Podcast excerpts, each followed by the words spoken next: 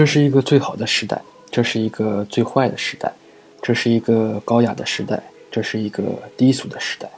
这是一个网络互联的时代，这是一个人心疏远的时代。同这个矛盾的时代一样，我们的生活就好像是一条由痛苦与欣喜交织而成的大河。你我只不过是这条河中的一条鱼儿。当游入欣喜的河道时，我们会遇到水草肥美的河床；当不小心被卷入了痛苦的支流时，所见的就只有污水横流的堤岸，我们都在这条大河中奋力地游着，每个人都在痛苦与欣喜间不停地穿梭着。虽然这种折腾有时候很费力，甚至很痛苦，但是每个人都不想停下来，因为我们都坚信，沿着这条大河，总有一天会游到一片属于我们自己的那片海。我是亿万条鱼中的一条，而且是很普通的一条鲫鱼，在这个电波的海洋里。我想用声音与大家一同分享自己在畅游大河时的感想与体会。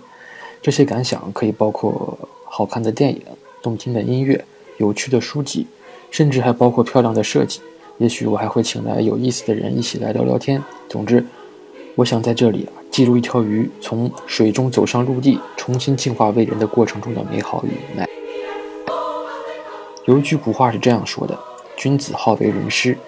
君子自然指的是敏而好学的人。作为一条鲫鱼，我既不好学呢，也也记忆力也只有短短的七秒。所以，在未来的节目里，如果您不介意，我希望我们能够像朋友一样，每周能够谈谈所见所闻，聊聊所思所想，也算是记录一下自己的精神成长历程。